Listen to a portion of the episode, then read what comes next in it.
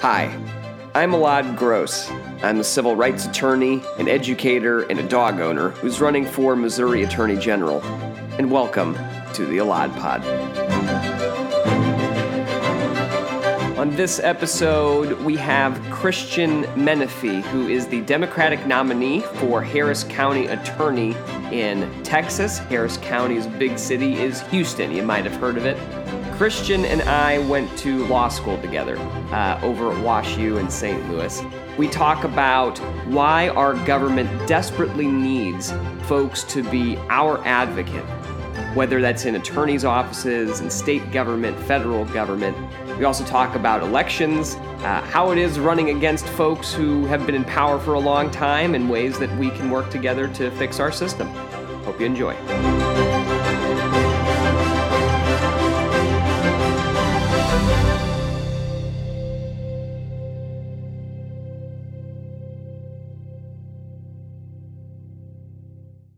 We have Christian Menefee with us. I'm so excited to have him. This is going to be a wonderful show. Knock on wood, and I've got some right in front of me for it too.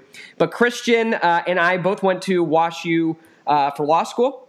He was a uh, year ahead of me, and he is running in Houston, Texas, right now for Harris County, the whole county, I suppose, but uh, Houston's the big city there, for Harris County Attorney. Um, and a lot of the work that Harris County's attorney does and the attorney system in Texas does is similar to what um, the attorney general here in Missouri does as well. So I think there's going to be a lot of good uh, conversation there. Uh, super excited to have him on, introduce him to all of you, and uh, let me bring him in. There's no reason to wait. He's right here. He could probably hear everything anyway. So let me get him on.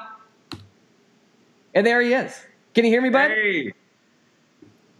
Hey, man. Elad, thanks for having me on, man. Um, I'm super excited. It's been a, a, very interesting time in quarantine with just me and my wife. Uh, so the opportunity to, to dialogue with folks uh, outside of uh, her and my two dogs is always something that's very exciting for me. No, that's great. Well, I'm I'm, I'm happy to uh, to intrude uh, and be welcomed to do that. So that's that's great. Yeah, we've got uh, here. Uh, yeah, my wife and I, we were just out on the street, but we had the gloves on, we had the mask on, uh, all that. But there are two cats and one dog in this building right now.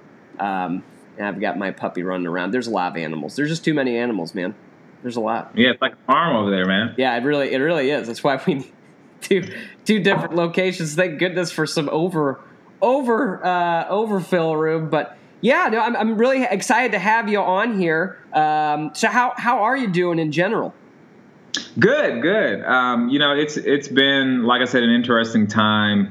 Um, you know, I actually was just volunteering earlier today, so kind of getting out and about and seeing mm-hmm. what folks are going through. But you know, through most of my conversations, it's it's been interesting to see kind of the impact that folks have had, not just from a public health perspective, but also kind of economically, right? Um, and I know that here in Houston, I don't know if you were following kind of uh, the oil downturn that happened a couple of weeks ago when oil was trading negative, but it's yeah. impacted our economy in a very major way. Um, when oil was trading negative we had companies that laid off, you know, a thousand to two thousand of their employees here in the Houston area, mm-hmm. uh, and I think that you know, as a city, we can do a better job of trying to diversify uh, our our industry and our economy. And so, because of that, what we're seeing is folks are kind of in a really economically vulnerable position right now. So, it's been interesting to kind of sit on the outside and, and see that. And, you know, the other interesting thing is having just won a Democratic primary, but not be the elected official who's governing you know, I have like a lot of opinions about stuff and how stuff should be done. And so trying to find the most effective way to be helpful without stepping on the toes of the folks who are in office now. Right, right, right. Now I want to talk about all that stuff too, because that's that's got to be a really interesting uh, position for you to be in right now. Uh, yeah. But if you could, for folks, you know, we've got a lot of folks who are watching uh, in Missouri, um, and, and you know, probably uh, over in Texas too. But if you could, for those who do not know you, could you could you introduce yourself a bit and uh, let them know what you do? Yeah, sure. So I am Christian Menefee, um, and I am a candidate for Harris County Attorney. Uh, prior to running for office, I was a civil litigation attorney, and actually am still practicing right now. I've done kind of oil and gas litigation, restructuring litigation, all around, you name it, litigation wise, I've done it. Um, met Elad and my wife actually at Washington University in St. Louis School of Law, uh, which is where I attended. Before that, I was at University of Texas San Antonio. So the position that I'm running for, Harris County Attorney, people always ask me, uh, why are you running against our incumbent district attorney? Because they don't appreciate that there's a difference between district attorney and county attorney mm. here here in Texas. So in Texas, the district attorney is vested with all of the authority to bring criminal prosecutions for all misdemeanors and felonies. The county attorney handles all of these civil matters for county entities, county elected officials, and county employees. So it's kind of an interesting split that our legislature decided to enact. Uh, that's different, in fact, from many other major jurisdictions. So if you look at Cook County out in the Chicago area, mm-hmm. they have a state's attorney's office, and that office has a civil division, but it's all in the same office, the criminal and the civil. Whereas here in Harris County, um, which is huge, by the way, uh, we have this split. So Harris County, it, if it were a state, would be the 25th most populous state. So the way that I explain it a lot of times to voters is this position is essentially running for Attorney General of a mid-sized state. Uh, and it's an incredibly important position that we've seen in recent years, um, but you know, really trying to grow it into something that it hasn't been viewed as before. Uh, but you know, my campaign started about a year and a half ago. And unlike Missouri, we have our primaries in early March on Super Tuesday. So our primary election was uh, March the 3rd, and I was running in a race with a 12 year incumbent Democrat and another gentleman in the Democratic primary. So there were three of us. Uh, we were considered by many to be a long shot to have an opportunity to be successful in that race, uh, but we ended up winning the primary without a runoff. Um, so just you know, extremely grateful for the support that that we received. But you know, the campaign, I'm sure a lot we'll, we'll get into this, but our campaign was largely focused on social justice issues. It had a, a, major bail reform lawsuit, which we can talk about a little bit later out here, uh, and our county was on the wrong side of that lawsuit, and that's what really kind of got me in the game. I started my guess political activism in the wake of the string of shootings of African American men by law enforcement and, and people thinking that they're entitled uh, to the same deference as law enforcement. And so, kind of building upon that, I decided to get into this race because I saw that there was an, an opportunity to impact the communities that that I believe in. So mm-hmm. the short of it is, uh, I'm a lawyer running for a lawyer position that doesn't exist in a lot of places, and it's akin to attorney general, but yeah. I am nowhere near as cool and as involved as Elad in his pot. Oh my goodness, he's lying. Do you see that? Look, he's coming on the show and he's lying already. This guy. I knew in law school this guy was going to do something like this. Okay, everybody did. So, uh, very excited that you chose to. I'm so excited that you did. And, you know, I was reading about. So I, have got a lot of friends in Houston. Shout out everybody if you're over there right now um, who do a lot of teaching, and yeah. uh, you know, so I, have been there a few times. I was actually there during uh, Hurricane Harvey. Um, I don't. I decided to go. It was probably not the best decision, but thankfully, you know, everybody was safe and we were able to help folks there. But um, yeah, it's it's so interesting looking at the position for like the county attorney system there because you're right it, it is so similar to what the attorney general in Missouri does um, in terms of all you know the civil side of it. I mean, there is there is a public safety side for the attorney general's office here too, but much of the work is really focused on the civil side of everything. Um, and so I, I wonder what is you know in in Texas what is the relationship between the county attorneys uh, and the attorney general of the state? Like, what what are their different roles? Do those overlap a whole lot? Is there a lot of interaction between those two? Yeah, so great question. The answer is yes, they overlap a lot. Um, so, as you know, the chief civil legal authority for the state of Texas and the local governments that stream from the state of Texas is the Attorney General's office. Mm-hmm. Uh, so this county attorney system that is civil lawyers in the various counties really derives all of its authority from state law because here in Texas, counties don't have the authority to, to make laws. So the way that it works in practice is, for example, if there in certain consumer fraud statutes, the counties cannot pursue action on behalf of the greater good of the people of the county unless they get the thumbs up from the attorney general first, right? Mm-hmm. Or another way you'll see it is if a lawsuit is brought against a county agency, of course, the county attorney will be the representative, the lawyer for that agency. Uh, but in certain instances, before they take action, they're going to want to get an opinion from the attorney general's office, which kind of lays out the state's view of the law. Right. Because. Uh, oh, yeah there we go. That's my favorite. We got a furry friend. Christian, I'm sorry, but your furry friend is uh, uh, not eligible for Furry Friend Friday in Missouri. Yeah, I, I, I, I was asking myself, what if somebody uh, knocks at the door? Yeah. Well, so my nose, she's looking at me right now. And she's One uh, let me- yeah, she see she here. She wants to come and meet your friend. What bring your friend over? Why don't you come here, bird? Lady Bird's just like looking for where is this dog that is barking that I can hear so well. Yeah, you want to come over and say hi? All right, well, mine's here. I mean, she came over. She's like, "Hey, what's going on? We chilling? we So, so we have small dogs, so trust me, yours is way nicer than mine is. Oh. Um, yeah, but so, so that there's a ton of interaction, and what it results in is there are unique opportunities for a county's civil legal department to be adverse to the state, but more often than not, the guidance is going to come from the state 1st and there are many instances in which if a county uh, authority or a county elected official is sued, although the county attorney's office will be counsel in that case, the state may like intervene. The state may involve itself uh, in the case and take positions that are either consistent or, or inconsistent with the county's position. So, you know, I, from what I understand from folks who work in the office, there can be some frustration at times, given that uh, you know in Texas we are a red state at the state level, so all of our statewide elected officials are Republicans, and you know that would include our Attorney General, who's a, a very interesting character. Mm. But our major counties are turning more and more blue. In Harris County, all of our countywide positions, except for like one, are run by Democrats. So, you know, you will see instances, and really we've seen it with the emergency response to the coronavirus issues, where the state and the county are at odds. And so that's one of the things that I'm looking forward to, uh, you know, if we're successful in November, is to get in there and have opportunities to push back against the state as they try to undercut our local control. Yeah, that's that's actually it's really interesting. As as my dog is now thinking it's it's her time to be.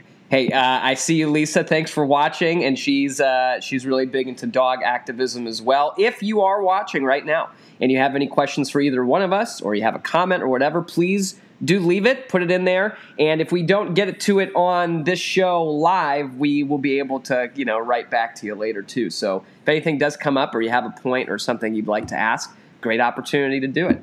Um, yeah, it's it's been really, you know, in in, in Missouri. Um, and, and something that you mentioned earlier, we'll talk a bit more about it too, where there's like this frustration of running and in your case, I mean, you've already won a nomination, and now you're looking to like, what am I going to do in that office? And you see all these things that are happening around you, and you're like, I can't do anything right now.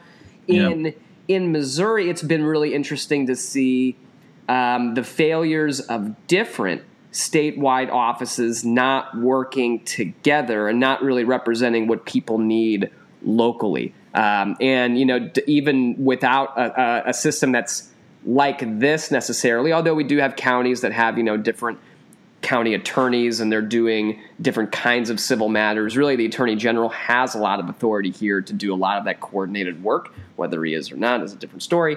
Um, my view, he's not.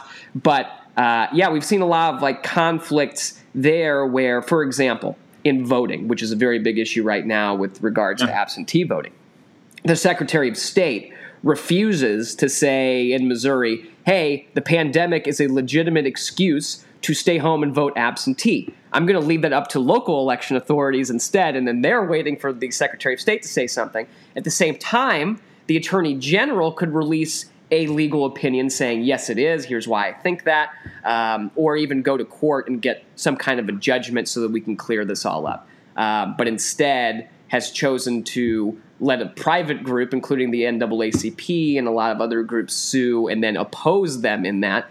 Um, but it's you know I, I wonder from from your standpoint, you know, within the county, what kind of work can you do if you do disagree with what the attorney general might be doing on a statewide basis? What kind of what kind of stuff can you do from the local level? Yeah, so that's a great question. I, I think that there are, you know, definitely issue opportunities to force the issue. So we're dealing with the same disability voting issue that you guys are dealing with out in, in Missouri. So you know, we have in Texas, we have 254 counties. Harris County is the largest of all of them. And in the same instance, right, the local county folks who run the various elections were looking to the Secretary of State to make a determination as to whether fear of contracting the coronavirus would amount to a sufficient disability such that you can vote by mail. And our our attorney general kind of, you know, was actually active on it and he said no it does not.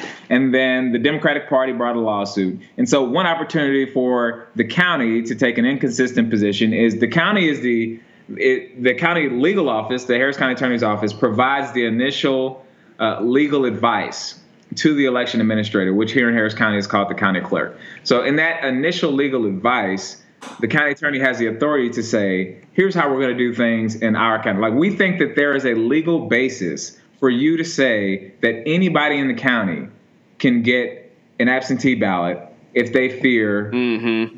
coronavirus, right? So, it's that initial uh, decision or that initial legal advice provides that election administrator with the support that they need to make that decision. And then from there, once the issue is in court, we can file an amicus brief, right? So right. we file the court brief and, and we explain to the court, hey, not only our view of the law, but let me tell you how this will look in a county that is, you know, almost 5 million people and is, you know, more populous than 25 states. If you don't allow for disability voting or absentee voting on a broader basis than is typically done, mm-hmm. here's practically how it's going to look. Um, so you know, there those opportunities kind of arise in, in various legal formats, but I think kind of the two most important points are upfront when the decision is first made, and so then you put the attorney general's office on its heels, and they have to come and now play defense, and then once the litigation is initiated, coming in and saying no, we don't agree with the attorney general's office on this legal position or practically how this will play out. Right. That's so. You know, I, I try not to get like too into the weeds on this stuff, especially especially on the show so much because it can get really complicated very quickly. But the problem is when you talk about voting and all this stuff, it starts to make my my constitutional law brain start to go. Yeah, yeah, yeah. Because I, th- you know, I'm thinking like, okay, so if you've got a county and your county says, "Hey, uh, is our legal position that you can vote absentee. The state is taking a different position from that, but let's say your decision within your county holds for your county. I would think that it's possible just thinking from like, oh, what what could you do to challenge that even further? That somebody in a different county could say my vote is getting counted differently from somebody in Harris County. I'm having less opportunity, and you think about like you know equal protection under the law and right. all these other provisions that we have to protect folks um, in our rights. You know, I, I, I almost wonder if because it seems like to me that's a really interesting legal opening, and it's actually one that is being litigated here in Missouri right now. It's in our courts, and I was just reading the uh, the briefing about it. Um, but it seems really, I, I, you know, I wonder is as is there some kind of an association of these different county attorneys too? Are they able to work quite a bit together, even outside of what the attorney general or the state state officials are doing? Yeah, so there is an association of, of county attorneys uh, that links up all the various county attorneys throughout the state in one organization so that they can share information. But I've actually seen that there has been pretty good um, coordination across the state, not yeah. just with like the civil legal entities, but also with the election administrators. Mm-hmm. And so, you know, one of the reasons why this lawsuit was kind of forced is we didn't want to have 254 different ways of doing things. Um, I think that that opens up the individual counties to to potential uh, lawsuits, just mm-hmm. you mentioned. And also, it's just, I mean, it's not good governance, right? And uh, more importantly, in order to expand the vote by mail program in a way that has enough ballots to touch everybody, right, there's going to need to be an increase in funding. So when you're making those types of decisions, I think that it's best to do it on a coordinated basis. And if we know that there's going to be disagreement between Republicans at the state and, and Democrats running things locally, then you got to get it in court and get a determination. Right. Interestingly, a court in, in Austin, Texas has already, you know, they've already ruled on the issue, and the judge there wrote that yes, coronavirus is a sufficient reason to request a mail in ballot.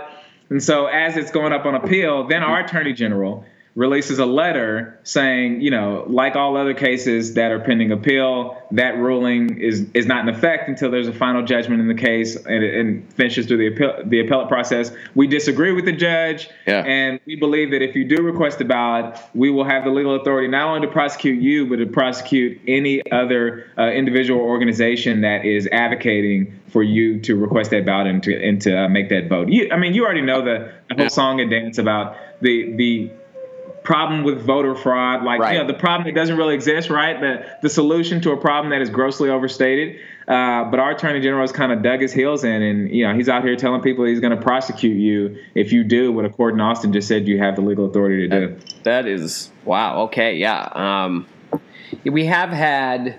I want to say it was Jackson County here because um, different local election authorities are having different interpretations of whether you can vote or not, and uh, making threats about, oh, well, this is a felony, and you know we're going to prosecute you for requesting an absentee ballot inappropriately. But then, and we just had a former Missouri Supreme Court justice, Chief Justice, who wrote a letter that was signed by a ton of members of the bar, all saying that this is a legitimate reason to vote absentee. So you know, it's it's usually you know you would think, okay, well, what happens? We have a just just like you said, we have a disagreement. Uh, what do we do? Well, if you really do disagree and you have a good faith belief to disagree, then you go to court and you figure it out and you let the courts tell you, you know, here's the interpretation, here's what we're going to do. But uh, yeah, I mean, th- goodness, that's uh, yeah, folks really do not want more people to vote, especially people who are in power and have been used to being in power for a long time. And if they can maintain right. it that way or they think they can, uh, democracy and the theory behind it doesn't mean as much for people who uh, have been in power for that long or, or think that they can maintain it in that way. And it's just sad to, to think that there are folks who are elected to represent us who believe that. Um, but well, and, and, that's the good thing about kind of the power of local government because in, yeah. in our state, the county clerk's office, which run administers all the elections for Harris County, they have already requested and received approval from the county for increased funding to get more mail-in ballots so that they can do a broader vote by mail program. So now it's the state that has to push this issue more rapidly through the courts if they want a resolution that's going to lead to uh, no increased absentee voting. So, you know, it's just another example of the power of the legal advice that's provided to the local government authorities and, and also local government having the courage to punch the state in the mouth sometimes. I mean, yeah. you know, they put you in these in, in these tough predicaments where, you know, you're trying to serve a constituency that is that is fearful of contracting the virus. That We've seen what happened in Wisconsin when they tried to hold real elections, and people don't want to recreate that.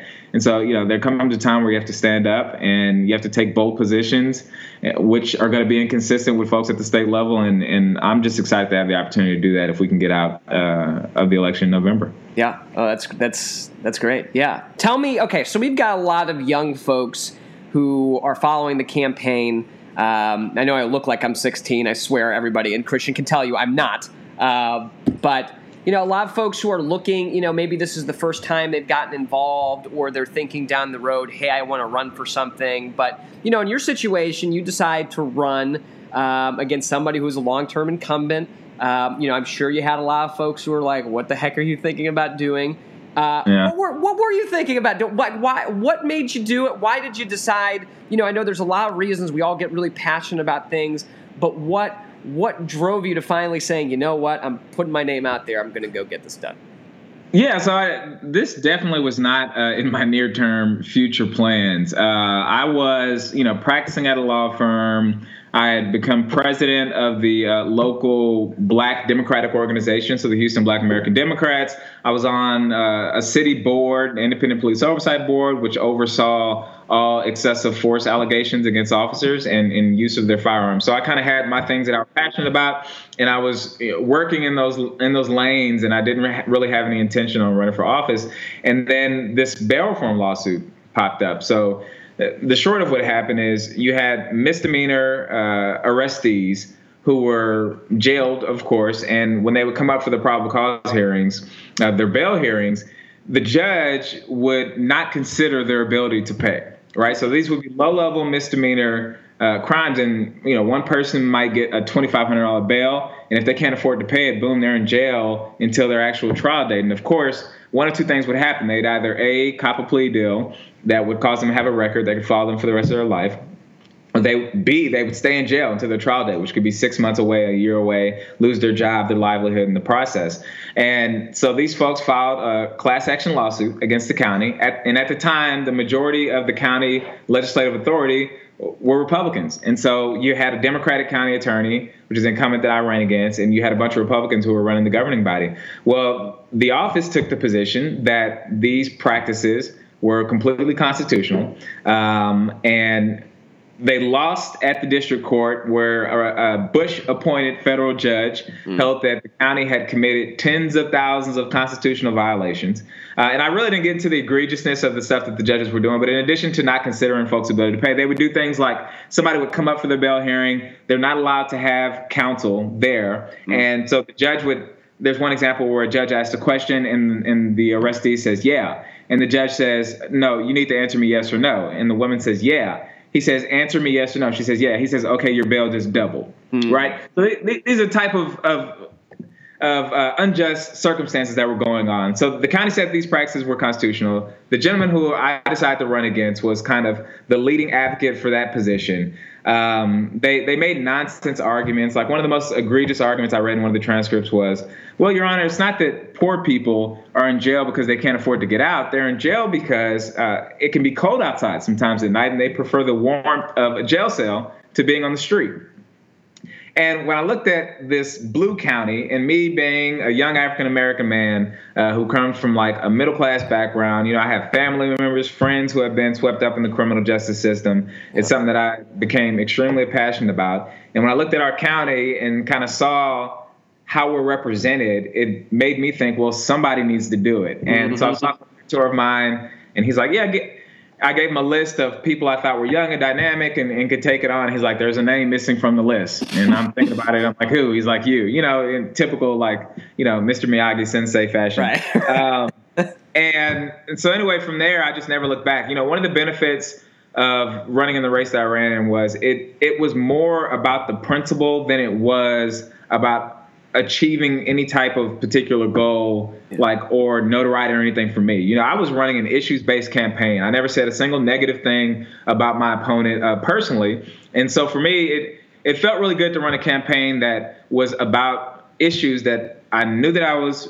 truly passionate about that i could talk about intelligently and that would get other people fired up. And that's exactly what we saw. I mean we would go to places and when i walked in people like, "Oh my gosh, how dare you challenge a Democrat in the primary?" And by the time I walked out, you know, we had gained probably 40 votes and endorsement and the whole nine. Uh, so it was just a really exciting thing. And you know, being so I'm I was 31 at the time, and my opponent was 71. So 40 years junior uh, to my chief opponent in the last race. Uh, there was definitely a lot of people out there who thought, oh, okay, well, this young black guy, one, is not going to be able uh, to beat the incumbent, but two, even if he does win, he's not going to know what he's doing. Uh, so it, it, felt really good to shock a lot of people. And I know that, you know, this wasn't just me, it was a team of great people. And it was really, you know, building a movement that was based on issues. Yeah. Yeah. No, that's, uh, that's really great. Um, yeah, I'm, I'm, yeah, I'm super excited, obviously. But, um, yeah, I, I so Houston, Houston, Houston is home for you, right? Yeah, yeah, yeah. So I was born in California, and my parents are uh, Coast Guard. So I've I've lived in like a bunch of different coastal cities, but huh. we moved to Houston when I was in elementary school. We left for a couple years and then came back. But I did middle school, high school, all out here in Houston. Then went out to college in San Antonio. Went out to St. Louis for law school uh, with you, and then came back, and I've been here ever since. So for me, this was you know, it's a great point because, you know, when I was talking about criminal justice reform, this wasn't just some idea or some uh, event that was highly disassociated from my life. I mean, like I said, these were my family members. These were the communities that I had been working in for years. So it was issues that I was very passionate about. So it, it felt really good for me for our issues to be validated in such a major way mm-hmm. by county voters. Right, right. Um, yeah, I think you know, because we had very similar uh, reasons for running in the first place.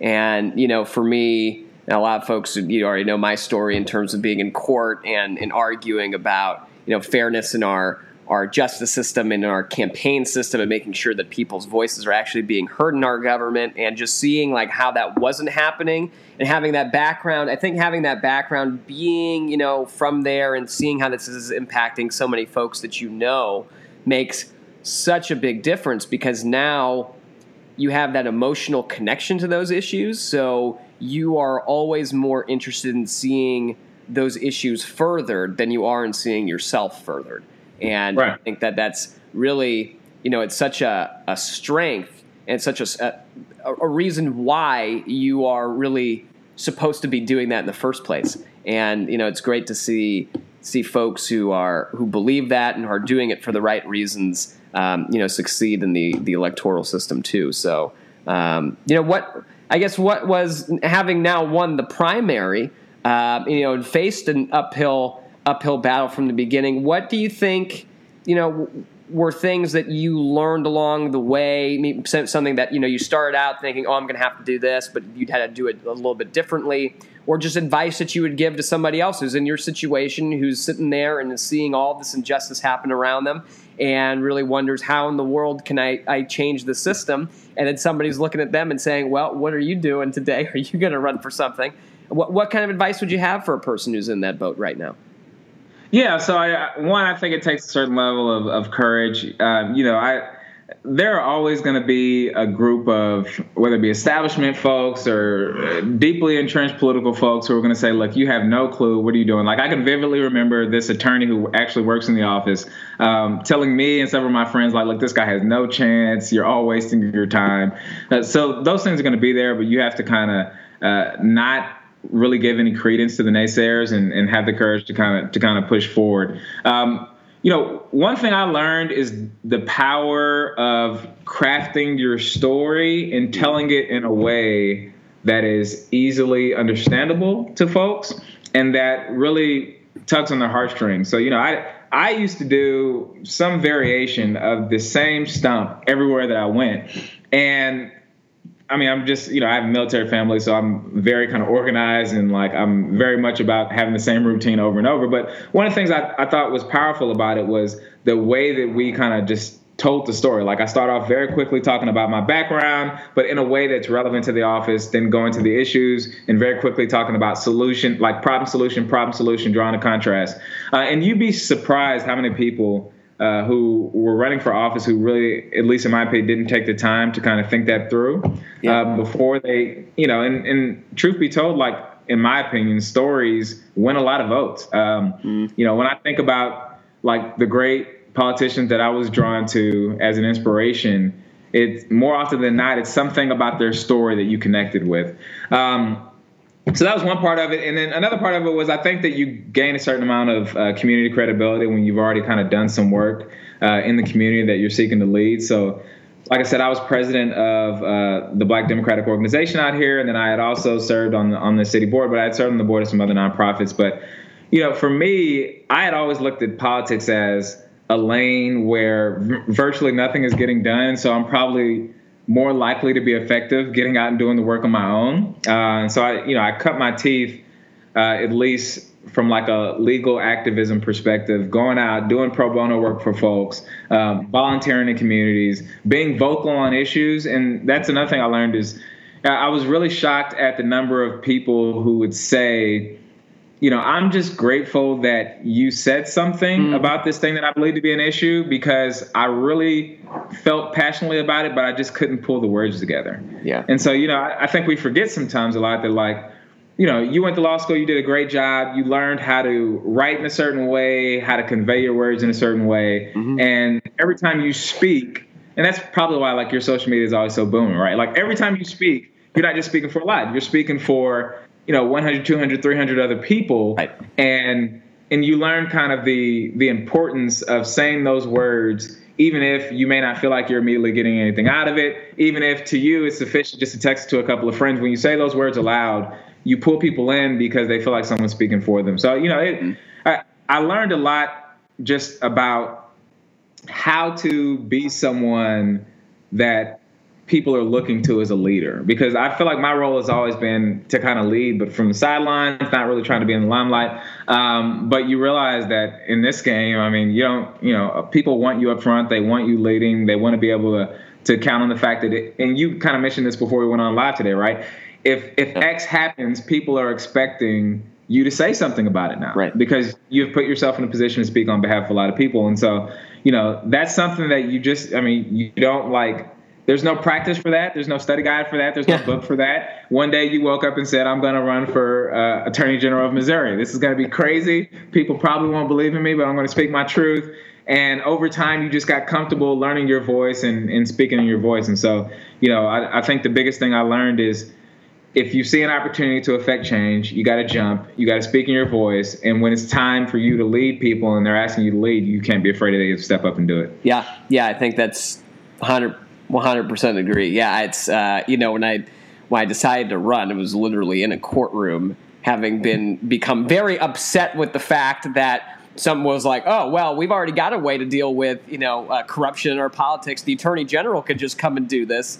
And I'm looking around the room. I'm like, "Where, where the heck is the attorney general?" And having worked right. there, you know, that gives you just like you said, like you, you have a connection, you have an understanding of of how the system works in a certain way, um, you know, and and for me, you know, I think folks who are in this like political sphere, those ones who who think they know how everything works and they've got a lot of experience there oftentimes and they oftentimes do and they have you know really great words of wisdom and everything else but then they look at somebody um, you know like us and they're saying oh well maybe you should have done something smaller. You should have started somewhere else or you should have been oh every time. Yeah yeah, yeah. right? And it's just like like okay. oh yeah I mean, we're not going to trust you. You're only 30 something and how are you going to do this? But the thing is like we we know because because of that experience, right? That experience even if it is different from what other people have had before, it doesn't mean it's bad. It just means it's different. And if you look at the system and, and the fact that it's not working, maybe it is time for something different, you know? Um, I, I feel very strongly about that.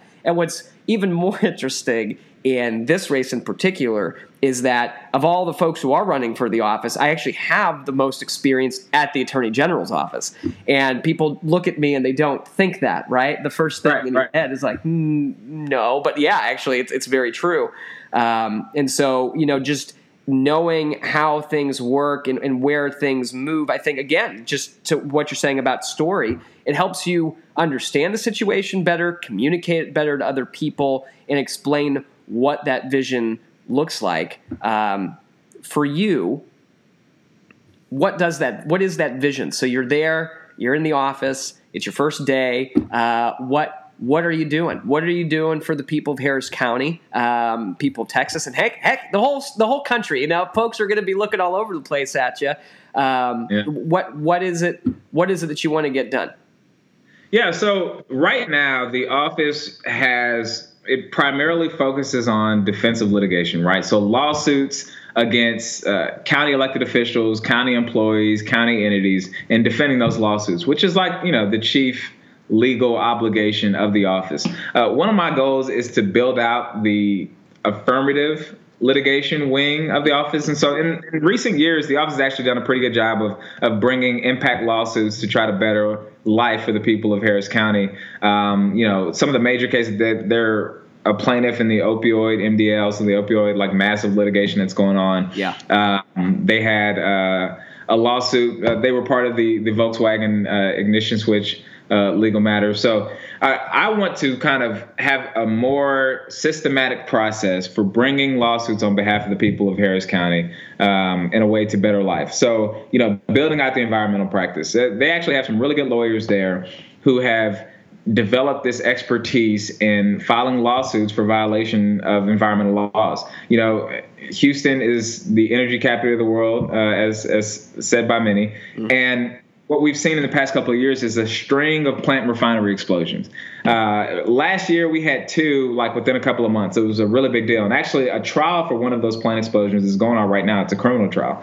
Um, but you know, the Harris County Attorney's Office has really kind of approached the issue of every time there's a major explosion, they will file a lawsuit in order to uh, get an injunction, remediation, and so on and so forth. I, I really want to try to build that practice into something that proactively looks at uh, permitting um, and ways to ensure that highly unsafe, highly at-risk facilities are either having penalties or being mm. shut down before it turns into a massive plant explosion. Yeah. Uh, building out consumer fraud uh, practice, so having you know a practice that is dedicated to going after scammers and fraudsters. The example I, I would always tell uh, on the campaign trail is my brother purchased a car uh, from a used car salesman uh, a couple of years good. Ago. I can already tell this is going to be good. Yep. Yeah, it, it's like the beginning of a joke, right? They all start. Yeah. Three guys in a bar, right? Yeah. So my brother purchased this car from a used car salesman, and before he buys it, he asks him like, "Is there anything wrong with it? Is the transmission fine?" The guy says, "Nothing wrong with it. Transmission's fine." Mm-hmm. Of course, he drives it off the lot, five miles down the road on the freeway. It stops. Transmission is shot,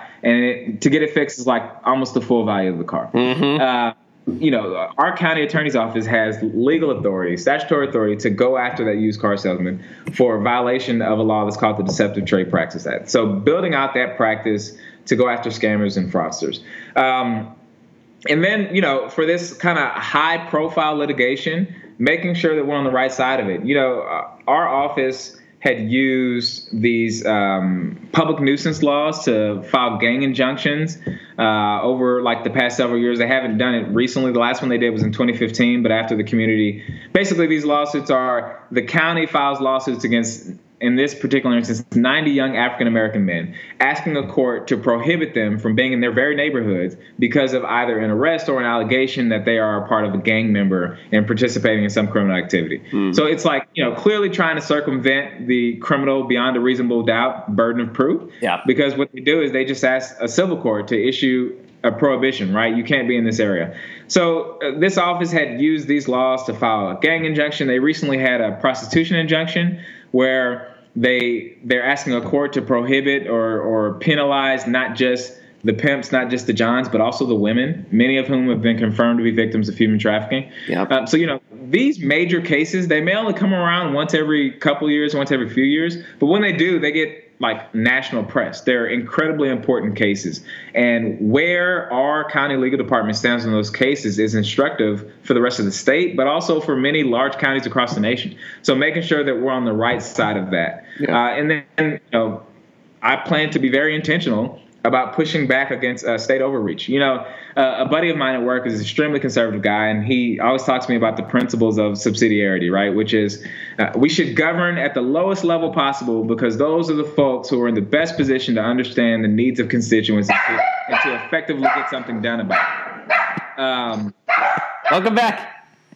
Yeah, yeah, no, the dog's still going crazy. Um, right, right. So, you know, he so he and his Republican counterparts, he says, are like very much believe that subsidiarity is a way to, to practice governance. Mm-hmm. Well, now that the state of Texas is being run by Republicans and local government is being run by Democrats, right. now they're starting to sing a different tune, right? right? It's well, we actually don't believe that local government should make this decision and that decision. And recently, our our former Speaker of the House for the state of Texas was caught on a recording basically declaring war against the counties and the cities uh, in Texas, saying that I want the next legislative session to be the worst session in the history of the legislature for counties and cities. So what that means is we're going to need strong legal departments in our major counties mm-hmm. who are prepared to fight back uh, whenever the state takes some absurd legal position that disproportionately harms large cities or minorities or, or, other you know groups that tend to be impacted by Republican policies. But it also means like being a more active advocate during our legislative session. Our legislator in Texas only meets uh, for five months out of every two years. So right. that means that I need to have my tail in a car at the state house. Um, advocating for positions that are beneficial to the people of Harris County. Right. Like in the last session, they passed a law that capped damages for uh, environmental violation lawsuits brought against businesses, right? Mm-hmm. this type of nonsense that's going on in Austin. But what you didn't see was our Harris County attorney, the chief legal elected official for a county of almost 5 million people in Austin testifying against that bill while it was in committee. And so that's a way that I plan to be more active. So, you know, it, there, like I said, there are core legal functions that the office must do and it will continue to do. But I think kind of uh, the more impactful, the more sexy stuff at the margins is where there's a lot of room for improvement. And that's where I plan to focus. Right. Yeah. Yeah. And I think, you know, it's exactly right. Um, you know, I, folks, it's like we're listening to what's happening in Missouri at the same time. It's just, yeah. you know, I, I think I think from you know the position of an attorney is really at the core of it being an advocate in some way right Yeah. and and here you are you are the advocate for your county and i think that the biggest it's so interesting because it's almost like a throwback to what the very foundational elements of being an attorney is but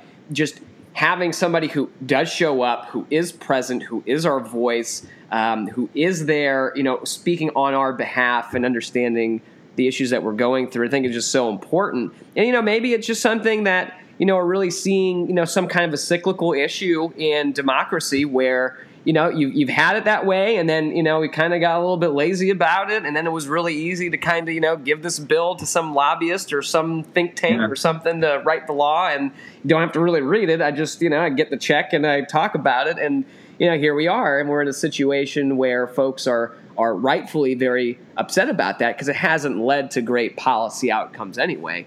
Um, and so, yeah, I, I think that you know, for all all of the uh, bad mouthing that folks do, I've, I've even gotten this comment where it's like, "Oh yeah, we need another attorney elected to office," and I'm like, I'm running for attorney general. Like, you kind of, Like it has to be an attorney. yeah, it's it's it's a little little bit of a, a, a necessity. So um, that would be helpful. But yeah, I think I think just kind of that basic advocacy is just so important. Um, so yeah, uh, and it's it's Yeah, actually that's right, and yeah. I think that's right. And, I, and look, I think people are getting frustrated. You know, yeah. So I, I always, when I think of like the average Joe and Jane, I always think of uh, my well above average supernatural parents. But you know, it's funny. I was talking with my mother, um, who is kind of she's like moderate. She voted for like W, but then for Obama both times. And she was telling me that like the most appalling thing that she's heard all year was that our lieutenant governor suggested that you know some of our older and, and medically vulnerable populations would be willing to make the sacrifice of like dying so mm. that our economy can open back up and, and business can go back to, to being usual. Yeah. And, you know, she was kind of so incensed at his comments. And, you know, when I talked to her, I just knew that the next time she votes, she's going to be voting for the the other party, for everybody, right? She's voting only Democrats. And I think that it's just kind of reflective of when one party runs things for too long, and, and especially in a state like Texas, mm. they take stuff so far to the extreme that it provides an opportunity for folks to come in and say, no, we need a, a discussion about like going back to reasonable norms. Like I, I expect to disagree with Republicans on a lot of stuff, Yeah. uh, but some of the stuff that we've seen in, in responding to the coronavirus and and how like states have responded to policies that have been encouraged by President Trump, I just think has driven them so far out into the land of nonsensical that at least I'm hoping in the state of Texas uh, we'll be able to be competitive again. And by the way, a recent poll had Biden up on Trump in Texas. Really? Uh, and all, all my friends have been laughing at me. Every time I tell them Texas is in play, they don't believe me. And I'm like, I'm telling you, Texas is in play. Yeah, yeah. I think a lot of folks nationally are talking about that right now. Um, unfortunately, they don't think Missouri is, so you know we're not going to get anything here. But uh, that's the. I mean, a part of it is, I you know, I think there's a big problem of folks are ignoring states, and then they're, oh well, you know, you can't, we can't do anything there anymore. And when you don't put resources into it, um, I mean, in, in Missouri and know, folks all over the state, I visited goodness, before this happened, 409 different events around the state everywhere. And whether you're in the party, out of the party, eh, whatever, I mean, it's it's pretty obvious to see that oh well, there's a little bit of a dysfunction in our organizational structure here, and Right. oftentimes because we lack resources and folks aren't investing in that, and so it's a self fulfilling prophecy over time. But uh, what's great is to see you know what what's happening in states that have you know done a lot of this grassroots organizing and a lot of this work and and focus on local elections too and i think that helps you know that helps you really build up to i think i think you know wh- whoever you're voting for in an election i think we all benefit if it's more competitive and there are more folks who you know from different perspectives that we actually can hear and there's more balance in our system um, which is interesting because we just got hold up we got a question from uh, Rob, a few of them. Okay, I'm going to put this one on the screen. Let's see if I can do this. I did this one time before, and it worked. Great. Okay, yeah. So look at that. You can see the thing on the screen. We're getting all fancy awesome. here. Yeah. Uh, so yes, the pod. This is all on YouTube. It's live there right now, and it will be there afterwards. But it will also stay up on all these different sites. So if you're watching on Facebook or Twitter or wherever you are. Um, and then the question so in Missouri, we passed a constitutional amendment that's just in line with what we're talking about now. Uh, it was Amendment 1, also called Clean Missouri, and uh, we passed it. Uh, by an overwhelming majority of Missourians, uh, we passed it to uh, change a bunch of ethics reforms. So there are a bunch of ethics reforms in in this package, and then it also included redistricting and trying to make the system literally inserting the terms uh, competitiveness and fairness into some of the criteria for deciding, hey, where am I going to draw the district instead of just drawing it to make sure that the incumbent stays in power. Um, yeah. Yeah, and, and right now, actually, which is a practice that's as old as politics itself. Exa- yeah, exactly right. And, and actually, it's it's interesting because in our legislature right now, despite having been called in to deal with the budget and the crisis and everything else, they've decided to deal with uh, a lot of other things, including attempting to legalize brass knuckles for some reason in Missouri. Um, wow. Yeah, because that's a priority, you know. I mean, all those brass knuckles yeah. are out there. Really got to get those going. Uh, Casey, now maybe the virus is susceptible to, to, to, a brass knuckling. I don't even know what you call that. I, I think you just punch them with your hand, maybe, or something. But anyway, uh, yeah. So so right now they're trying to actually reverse what the people of Missouri voted for um, in order to pull back uh, these reforms. And you know, I, I, think it's it's something that a lot of you know, and you've seen it, I've seen it in just in the elect- electoral side of it. But there are folks who are pushing back. Um, and in answer to you, Rob, what what are the chances? Um, you know, I think that they're going to put it before the people for a vote. I think that they're going to push really hard to do that. I hope the Senate gets, you know, decides not to let the House's attempts to to do that go uh, to just go forward. But uh, if it does, yeah, I think people are going to look at it. They're going to vote, and they're going to say, no, we we voted just voted on that in 2018 for a reason. We would like to see our election system work better. So yeah, I, I don't know what they're doing necessarily, and I think there are a lot of folks who are conservative and would tend to vote Republican and in their favor. But when they see stunts like that, they start to not want to do that. And I, I, I think that you're exactly the example with your mom is one of those examples um, of folks just, you know, we, we want the system to work. And if you're going to start to take your power and abuse that power, nobody wants that, no matter what party you're in. Um, so I think that's a definitely an issue. I got another question too. This one was was was via text message. So Michael, if you're still watching out there, um, he uh, his his question was about um, voting because we were talking about voting a lot, absentee voting, and he's you know been hearing a lot of folks who are looking at what's happening with the United States Postal Service right now and seeing that there's you know some mixed messages coming from Congress and from uh, the executive branch about uh, uh, whether uh, oh Michael's there. Great. Hi Michael. Uh, so uh, yeah whether you know on, on the one side you've got a president who's like hey maybe maybe we we don't really need the post office anymore working too well um, other sides are, are, are saying yeah that's it's a really essential thing um, and so the question is you know if if you start to take folks who are loyal to you and you start to appoint them in different offices. Obviously, that's that's what happens a lot when folks take over uh, one position or another. Uh, but then there's a big question about whether uh, you know the voting process is going to be affected uh, as a result of that kind of management with the United States Postal Service. Um, I know I have some views on that personally. Um, uh, and I guess I'll let you jump in too. But uh, you know, I've, I've talked to a lot. I've been working with a lot of local election authorities in the state of Missouri, so I can't tell you what's happening federally.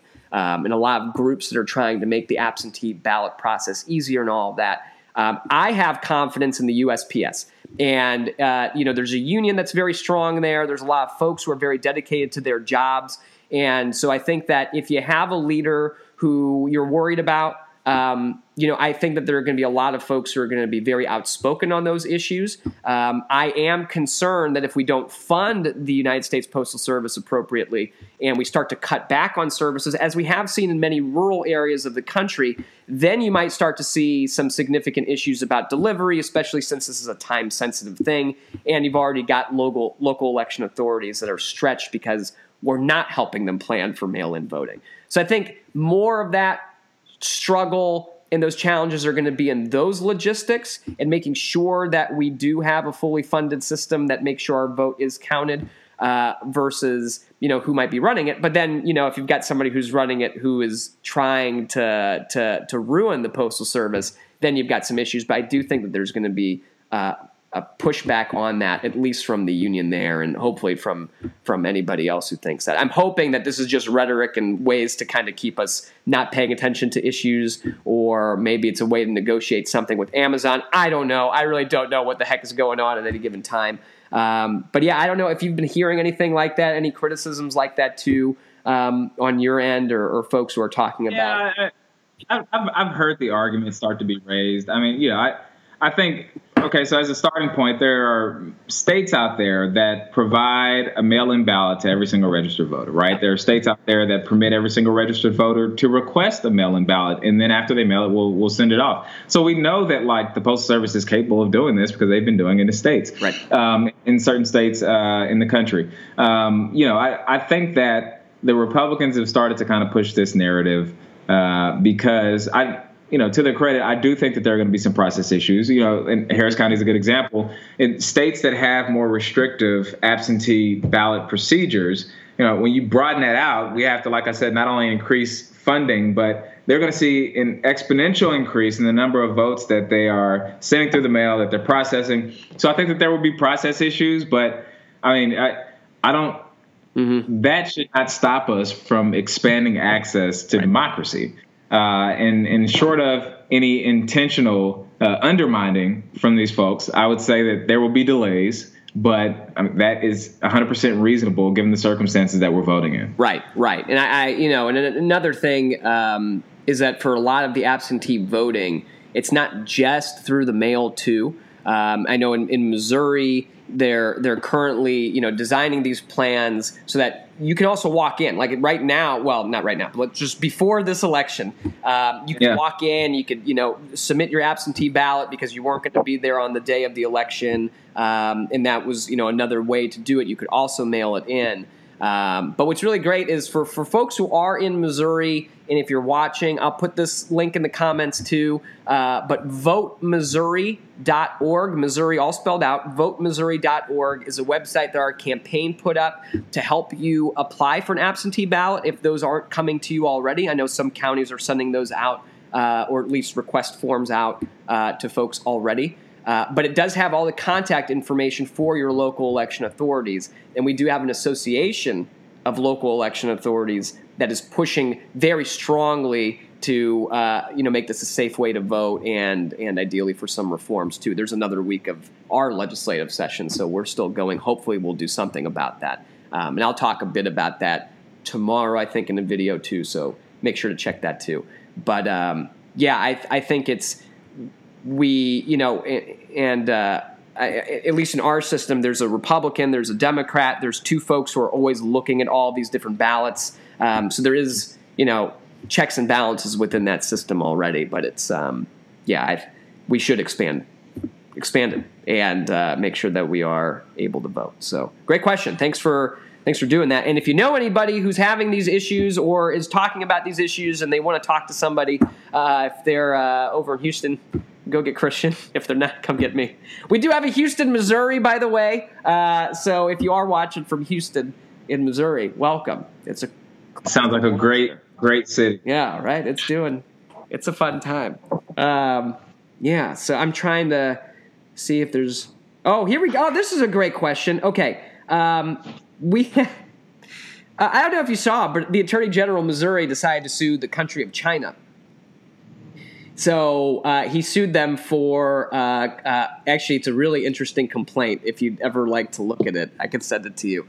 But uh, for for creating a nuisance and for hiding all these things about the coronavirus and causing a lot of economic damage to uh, the state of Missouri. Um, I've talked a lot about this. There are immunities for uh, you know suing a, a different nation, and America has signed on to that because uh, we don't want to also be sued as a country by everybody around the world who's you know got this complaint, that complaint, or another. Um, and so right. normally, the way that we deal with international relations, and I also study that in undergrad too, uh, the way that we deal with that is on the international stage with this country talking to that country and another one. Every once in a while, you can sue another country if there's something you know about uh, corporations and all these kinds of things, but uh, not like this. So in Missouri, the uh, the lawsuit that was filed by our attorney general has actually been heavily criticized, not just by me, uh, but also by uh, attorneys for Donald Trump. Uh, has also been criticized by the National Review, which is a well known conservative outlet.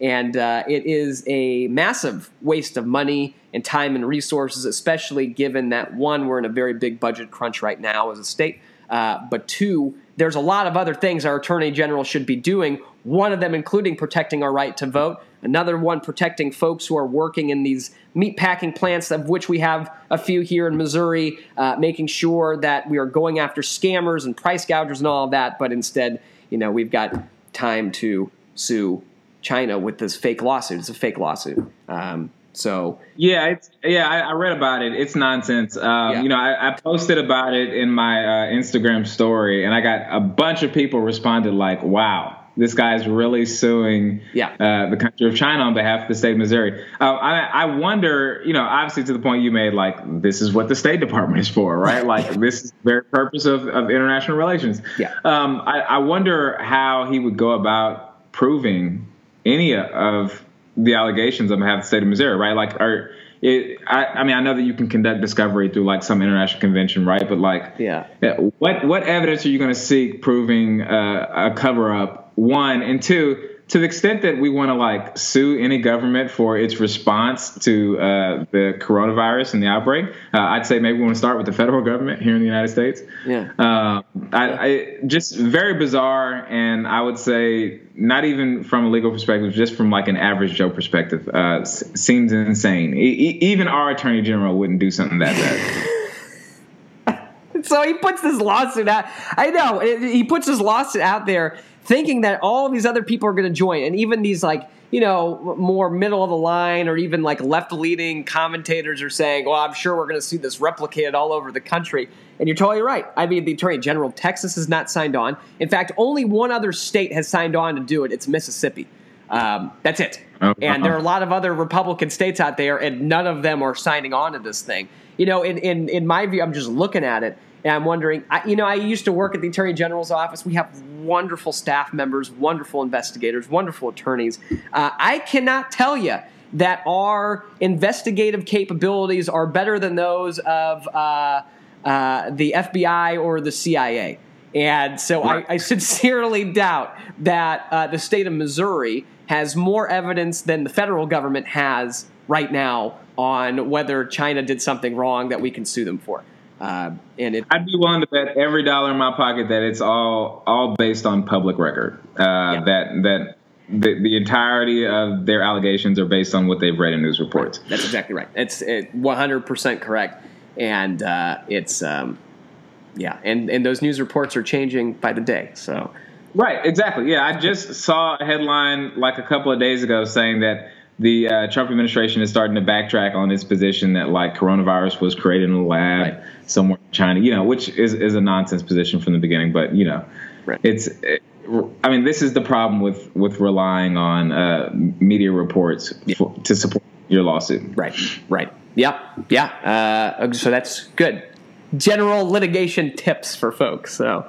Yeah. Um, yeah. Well, you know, I, I this has been great. Uh, we could talk all day, as everybody is probably watching. No, we actually went over time. We usually don't do that. I try to keep it in, but we did by a few minutes. So I'm sorry, folks. Uh, but uh, this has been great. What do you have? Any any last words you want to tell folks? Um, anything you'd like to shout out? You got the camera for a little bit, so you let them know. I've got the website ready, so if you want to plug that, you let me know, and I'm going to put it on the screen. I will do that for you, sir.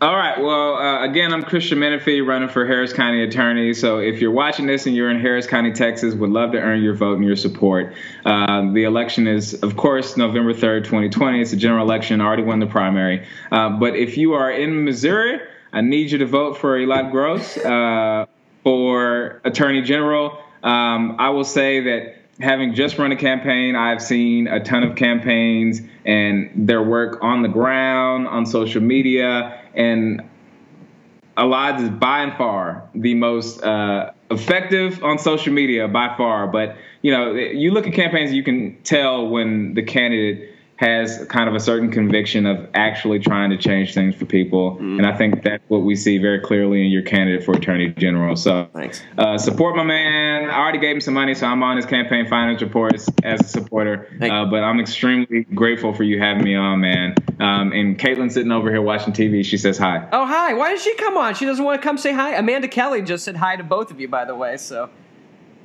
Caitlin, do you know Amanda Kelly? Oh yeah, she said. Oh, that's her cousin. Oh, that's what. She, yeah, that's what Amanda said. So hi, Amanda. Thanks for, see, for coming to the show. Yeah. See, look at that. I'm you viewers, man. Don't I get like a percentage of the proceeds? Uh, yeah. Uh, from okay. The viewers, all, man? all the proceeds. Advertising dollars. Look, all the proceeds. Look, you can give some proceeds to Christian right here. You see the website right down there. Give him some proceeds, okay? Boom. And then you can give me some proceeds over here too. You can email me. You know my website already, so everybody can find it. Uh, but yeah, no, seriously, uh, I am also on Christian's report. Uh, go to this website, give him some support, uh, check him out. He's doing great work. And uh, no, this is wonderful. Thanks for coming on. We'll have you coming back. And I'm going to tell you this right now after we win our elections, we'll be working very closely together on making sure that we get a whole lot of these issues fixed. So uh, I'm really looking forward to it, Brett. Looking, yeah, really excited about it. So, well, folks, uh, thanks for coming to the show. I'm going to put up uh, our end screen as I always do. But before that, if you are around uh, today, check out. Hold up, let me get this up. We have a text party today at three o'clock, like we do just about every Saturday. So you can go ahead and register right now at eladgross.org. That's the website. Uh, go ahead and register right there, um, and you'll be able to join our Zoom chat. We're actually doing a new kind of texting format today. Should be really easy, really great, really exciting. So come in and join. And uh, as always, you can find us all over the place. So we are here at eladgross.org. We're on Twitter, YouTube, Facebook, Instagram, all over the place, all the time. And uh, hope you enjoyed the show. Uh, we'll be putting this out as an audio podcast uh, the Elad Pod, which you can find on all of your podcast locations, wherever the heck you get them. Um, so check for that in the next few days. All right, folks, if you've got any comments, you're seeing this not live or you're listening to this later, that's fine. Leave your comments. We'll find it. We'll get you answers. And you all stay safe and take care. Thanks for listening, everybody. Make sure to check us out at eladgross.org, where you can connect with us on social media, send me an email, send me any questions or ideas you've got for the podcast. Would love to hear from you. We will see you next week on the Elad Pod.